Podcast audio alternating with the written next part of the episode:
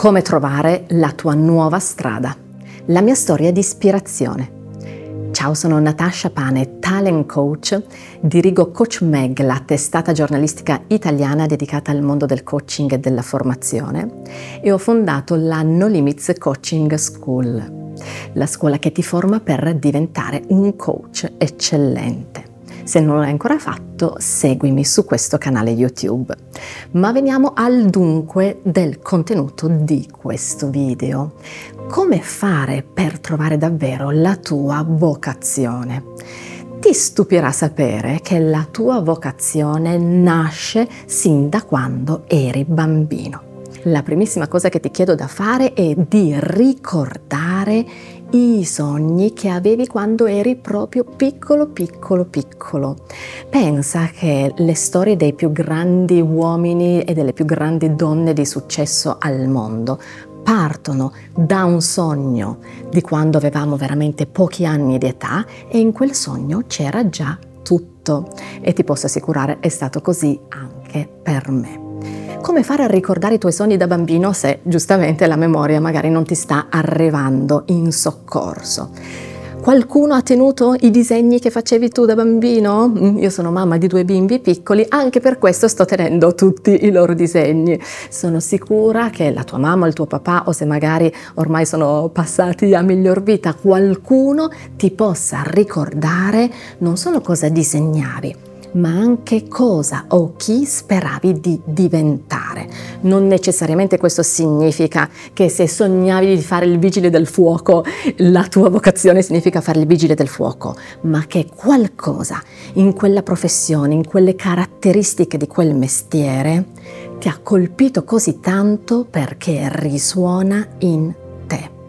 Tutti i germogli sono in quella età, valli a recuperare ripeto, non riesci a recuperarli da solo, fai in modo di interrogare l'ambiente, le persone a te care.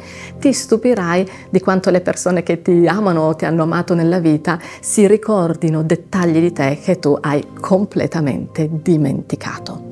La seconda cosa da fare che ti consiglio è quella di andare a unire i puntini.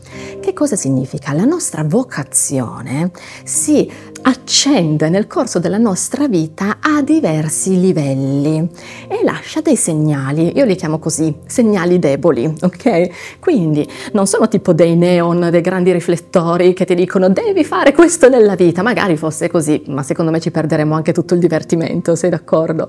Sono dei segnali, dei puntini tu devi unire nel corso della tua esistenza. Quindi cosa devi fare? Devi andare a recuperare quelle che sono le milestones, le pietre miliari del tuo percorso di vita e comprendere che tutto ha una direzione, anche se non ti sembra. Il punto di inizio sono i tuoi sogni di bambino, la direzione sono gli eventi veramente quelli fondamentali che hai vissuto nella tua vita tutto l'universo cospira per il tuo successo, tutto l'universo cospira per la tua felicità. La tua vocazione è prendere i tuoi talenti e la tua bellezza e farli diventare azione nel mondo. E questo è il terzo suggerimento che ho per te.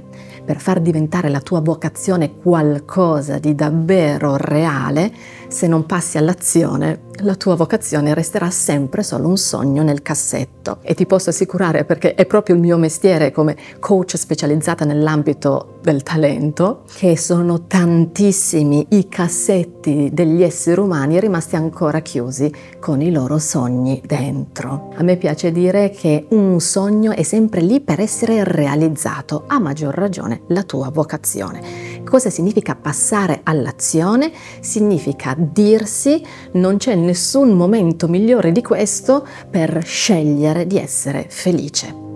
Nella tua vocazione ci sono veramente i semi della tua felicità e sai che c'è come me, anche tu non durerai in eterno e quindi perché aspettare ancora?